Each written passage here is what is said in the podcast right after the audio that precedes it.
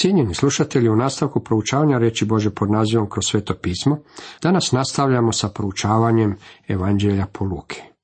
Osvrćemo se na 14. poglavlje. Tema ovom poglavlju glasi Isus odlazi na večeru u Farizejev dom, prispodoba o nepristojnom gostu, prispodoba o velikoj večeri, prispodoba o gradnji kule, prispodoba o kralju koji odlazi u rat, prispodoba o soli koja gubi svoju slanost. Samo nam Luka bilježi predivni slučaj kada je naš gospodin otišao na večeru u dom jednog od glavnih farizeja, kada je svome domaćinu i otkupljenim gostima dao pouku o pravilima ponašanja u razornoj prispodobi o ambicioznom gostu. Također u ovome poglavlju nalazimo još dvije prispodobe koje ne nalazimo nigdje drugdje u evanđeljima. O gradnji kule i o kralju koji se sprema u rat, oboje se odnose na učeništvo. Isus završava sa prispodobom o soli koja je izgubila svoju slanost. Isus odlazi na večeru u farizejev dom. Isus ponovo odlazi na večeru, a ovaj put ćemo se i zabaviti. Jedne subote dođe on u kuću nekoga prvaka farizejskog na objed, a oni ga vrebahu. Moram priznati da kad bi mene farizej pozvao k sebi na večeru, a sa svrhom da me uhodi, ja bih odbio takav poziv. Farizej je tražio nešto čime bi diskreditirao našeg gospodina. Ovaj prvi stih oslikava nam atmosferu, ozračje i boju situacije. To je bio preludij prije večere koja je proizvela napetost. Kad evo pred njim neki čovjek koji je imao vodenu bolest. Klopka je bila postavljena kako bi se u nju uhvatilo naše gospodina. Ja vjerujem da ovaj čovjek je bio namjerno postavljen kako bi se motiviralo gospodina da prekrši zakon u suboti time što će ovog čovjeka izliječiti. Zapazite što je on učinio? Gospodin je prvo postavio pitanje, a oni su se bojali dati mu odgovor na njega. Na to Isus upita zakonoznance i farizeje. Je li dopušteno subotom liječiti ili nije? A oni mukom ponikuše. On ga dotaknu, izliječi i otpusti. A njima reče, ako komu od vas sin ili vol padne u bunar, neće li ga brže bolje izvući i u dan subotni? Kada bi njihov vol ili magarac pao u nešto, oni bi ih spasili. Drugim riječima, kad bi netko od onih pokvarenjaka probušio gumu u subotu, oni bi je popravili i gospodin je to znao. To je razlog zbog kojeg popravljam ovog čovjeka ovdje. On je u nevolji. I ne mogaše mu na to odgovoriti. Ovaj događaj je stvorio vrlo napetu atmosferu za večeru. U nastavku prispodoba o nepristojnim gostima. Promatrajući kako uzvanici biraju prva mjesta, kaza im prispodobu. Ovaj je prizor nabijen sadržajem do krajnje mjere. U ono vrijeme nisu postojale kartice koje su označavale tko sjedi na kojem mjestu za stolom. Kartice je izmislio neki domaćin koji je želio sačuvati svoj namještaj. Bez kartica na stolu dolazilo je do žestoke utrke tko će zaustaviti najbolje mjesto za stolom. Za stolom je u ono doba bilo četiri glavna mjesta. Kada je kuhar rekao juha je na stolu, svatko je krenuo ravno prema stolu. U ono vrijeme su se upotrebljavali kaučevi, a ne stolice, tako da su gosti na neki način ležali oko stola. Postojala su tri mjesta sa svake strane. Središnje mjesto je bilo časno mjesto, što je značilo da su postojala četiri počasna mjesta za stolom. Sa svake strane stola postojala su mjesta broj 1, 2 i 3. Mjesto broj 2, dakle središnje mjesto, bilo je počasno mjesto. Na drugoj strani nalazila su se sjedala 4, 5 i 6, gdje je mjesto broj 5 bilo počasno mjesto. Idući dalje oko stola nalazili su se mjesta 7, 8 i 9, među kojima je mjesto broj 8 bilo počasno. Na četvrtoj strani stola bi mjesto broj 11 bilo počasno mjesto. Razumljivo je da se neki od starijih farizeja nisu mogli kretati tako brzo kao mlađi farizeji. Kada je kuhar rekao juha je na stolu, svi farizeji koji su došli blizu blagovaonice potrčali su prema mjestu broj dva. Jedan od mlađih farizeja stigao je onamo brže od nekog drugog, zato se ovaj požurio i pokušao stići do mjesta broj pet. I onamo je zakasnio, jer je netko već sjedio ovdje. Brzo je pokušao na mjestu broj osam, međutim niti tamo nije stigao na vrijeme. Okrenuo se oko stola i bacio se prema mjestu 11 i uspio ga je uhvatiti. Bilo je to najniže mjesto, međutim, još uvijek je to bilo počasno mjesto. Spustio se na kauč, gotovo bez daha. Možete li si zamisliti kako je komično bilo zagledati ove ljude, kako trče koliko god brzo mogu prema počasnim mjestima? Sada će naš gospodin popraviti njihovo ponašanje. Kada te tko pozove na svadbu, ne sjedaj na prvo mjesto da ne bi možda bio pozvan koji časniji od tebe. Te ne dođe onaj koji je pozvao tebe i njega i ne rekne ti, ustupi mjesto ovome. Tada ćeš postiđen morati zauzeti posljednje mjesto. Nego kad budeš pozvan, idi i sjedni na posljednje mjesto, pa kada dođe onaj koji te pozvao, da ti rekne, prijatelju, pomakni se na više, bit će ti to tada na čast pred svima sustolnicima.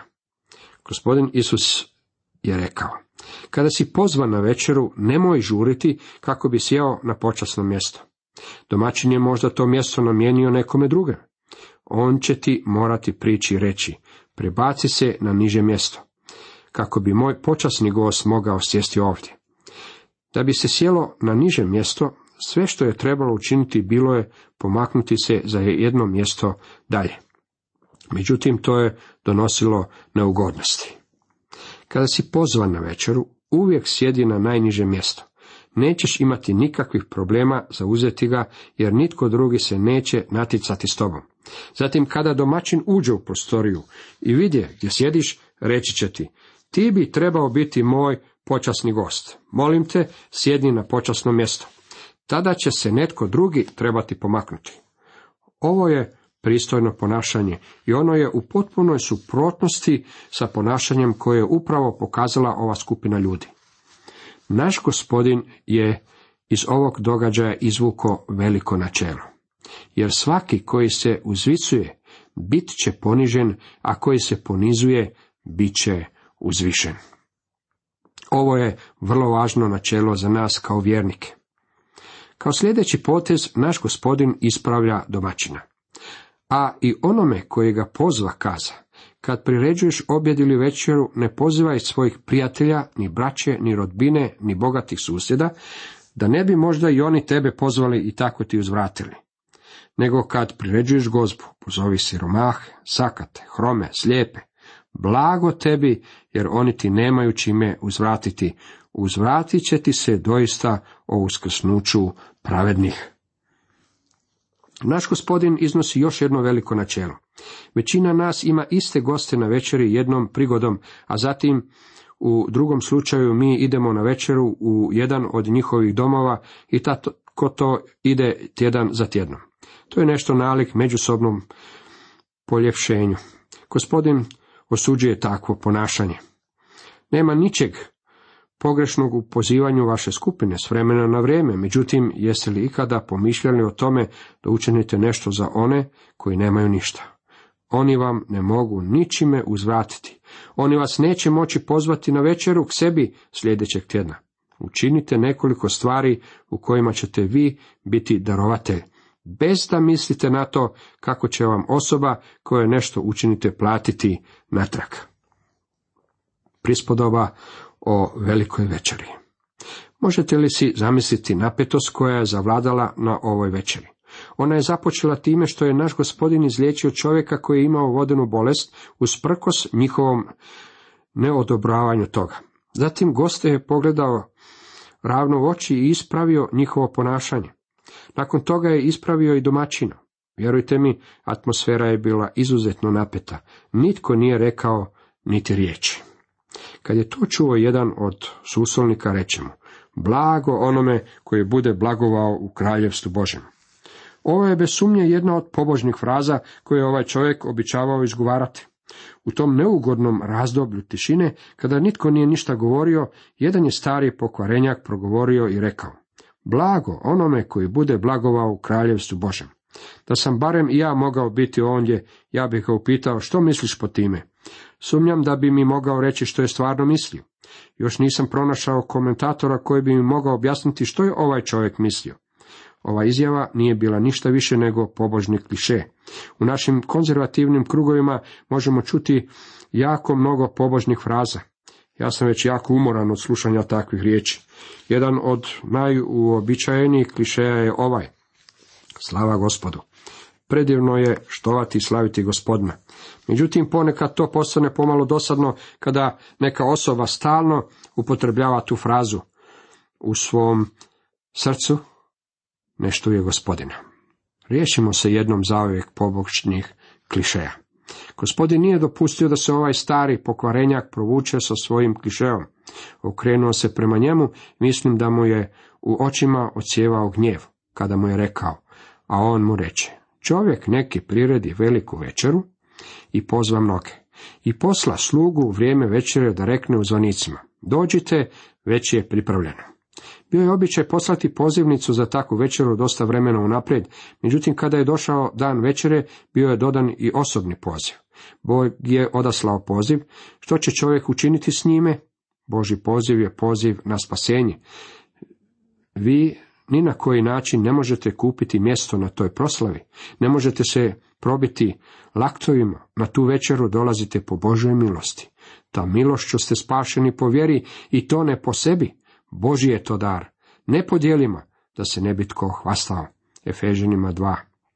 Na ovu večeru dolazite na taj način da primite dar. Jedina stvar koja će bilo kojeg čovjeka isključiti iz neba je ako on odbije prihvatiti poziv. Gospodin Isus je rekao, ti veliš blago onome tko bude jeo kruha u kraljevstvu. To je pobožna besmislica. Evo što ljudi čine sa Božim pozivom. A oni se odreda počeli ispričavati. Prvi mu reče, njivu sam kupio i valja mi poći pogledati je. Molim te, ispričaj me. Ovo nije isprika, to je alibi. Netko je rekao, alibi je laž za ogrnut odijelo isprike. Nitko tko je bio pozvan nije rekao neću doći na večeru. Oni su se jednostavno ispričavali da bi prikrili činjenicu da ne žele doći. Prvi čovjek koji se ispričavao bio je ili lažov ili bezumnik. Možete li si zamisliti kupnju nekog imanja bez da ste ga prvo pogledali? Drugi reče, kupio sam pet jarmova volova pa idem okušati ih. Molim te, ispričaj me. Prvi je čovjek dozvolio onome što posjeduje da ga udalji, drugi je čovjek to dopustio svome poslu. Ponovno moram reći i za drugog čovjeka da je i on lažov ili bezumnik. Kako je mogao orati po noći? U ono doba ljudi nisu imali obilno svetlo. Ovaj čovjek se počeo ispričavati. Moram od nečega živjeti, je fraza koju vrlo često čujem. Ljudi su tako zaposleni da nemaju niti malo vremena za Boga. Jednog dana ćete umreti i tada ćete otkriti da će se posao nastaviti i dalje bez vas, kao što je to bilo i do sada. Treći reče, oženio sam se i zato ne mogu doći. U Izraelu je postojao zakon po kojem čovjeka nisu pozivali u rat ako se upravo ženio. Ovaj čovjek je imao najslabiju od svih isprike. Zašto nije poveo svoju ženu na večeru? Njegova prirodna čuvstva su ga spriječila da ode na večeru. Koliko puta sam čuo ljude kako govore, ne dolazim u crkvu jer je nedelja jedino vrijeme koje mogu provesti sa svojom obitelji. Ove stvari su najčešći razlozi koji sprečavaju ljude da dođu Bogu. Posjedovanje, poslovi i prirodna čuvstva. Koliko ljudi danas ne dolazi Bogu zbog tih razloga? Bog ima pozivnicu i za vas. Ona je ispisana krvlju Isusa Krista i ona vas poziva za veliki stol spasenja. Sluga se vrati i javi to domaćinu. Tada domaćin gnjevan reče sluzi. Iziđi brzo na trgove gradske i ulice, pa dovedi ovamo prosjake, sakate, slijepe i hrome. I sluga reče, gospodaru, učinjeno je što si naredio i još ima mjesta. Reče gospodar sluzi, iziđi na putove i među ograde i prisili neka uđu da mi se napuni kuća. A kažem vam, nijedan od onih pozvanih neće okusiti moje večere. Ovo je vrlo oštra tvrdnja. Ako odbijate Boži poziv, on će morati odbaciti vas. Vi bivate isključeni zbog svoje isprike za odbijanje njegovog poziva. S njim je zajedno putovalo silno mnoštvo. On se okrene i reče dođe li tko k meni, a ne mrzi svog oca i majku, ženu i djecu, braću i sestre, pa i sam svoj život, ne može biti moj učenik. I tko ne nosi svoga križa i ne ide za mnom, ne može biti moj učenik. Ovi stihovi nam jednostavno govore kako bismo Boga trebali staviti na prvo mjesto. Predanost vjernika Isusu Kristu bi trebala biti takva da prema usporedbi izgleda tako kao da vjernik mrzi sve drugo. Prispodoba o gradnji kule. Tko od vas nakani graditi kulu, neće prije sjesti i proračunati troškove imali čime dovršiti, da ga ne bi, pošto već postavi temelj, a ne mogli dovršiti, počeli ismjehivati svi koji to vide. Ovaj čovjek poče graditi, a ne može dovršiti. Nešto će vas koštati ako donesete odliku za Krista. Koštat će vas nešto da budete njegov učenik. Razmislite dobro o tome, dragi prijatelji. Trebali biste proračunati troškove prije nego što donesete odluku. Prispodoba o kralju koji je prošao u rat. Ili koji kralj kad polazi da se zarati s drugim kraljem, neće prije sjesti i promisliti da li s tih s deset tisuća može presresti onoga koji na dolazi s dvadeset tisuća. Ako ne može, dok je ona još daleko, poslaće poslanstvo da zaište mir. Tako dakle, nijedan od vas koji se ne odreće svega što posjeduje, ne može biti moj učenik. Čovjek se može spasiti na taj način da prihvati Isusa Krista kao svog osobnog spastelja. Međutim, tako dugo, dok nije spreman učiniti stanovitu žrtvu, čovjek ga neće moći slijediti i služiti mu. To je ono što nas ovaj odjeljak pokušava naučiti. Postoji razlika između toga da je netko vjernik i da je netko učenik. Nažalost, nisu svi vjernici učenici. Prispodoba o soli koja gubi svoju slanost. Dobra je sol, ali ako i sol obljutavi, čime će se ona začiniti? Nije prikladna ni za zemlju, ni za gnojište. Van se baca. Tko ima uši da čuje, neka čuje. Ništa nije tako bezvredno kao sol koja je izgubila svoju slanost. Neka nas gospodin izbavi od toga da budemo bezvredni i nekorisni kršćani. Cijenjeni slušatelji, toliko za danas.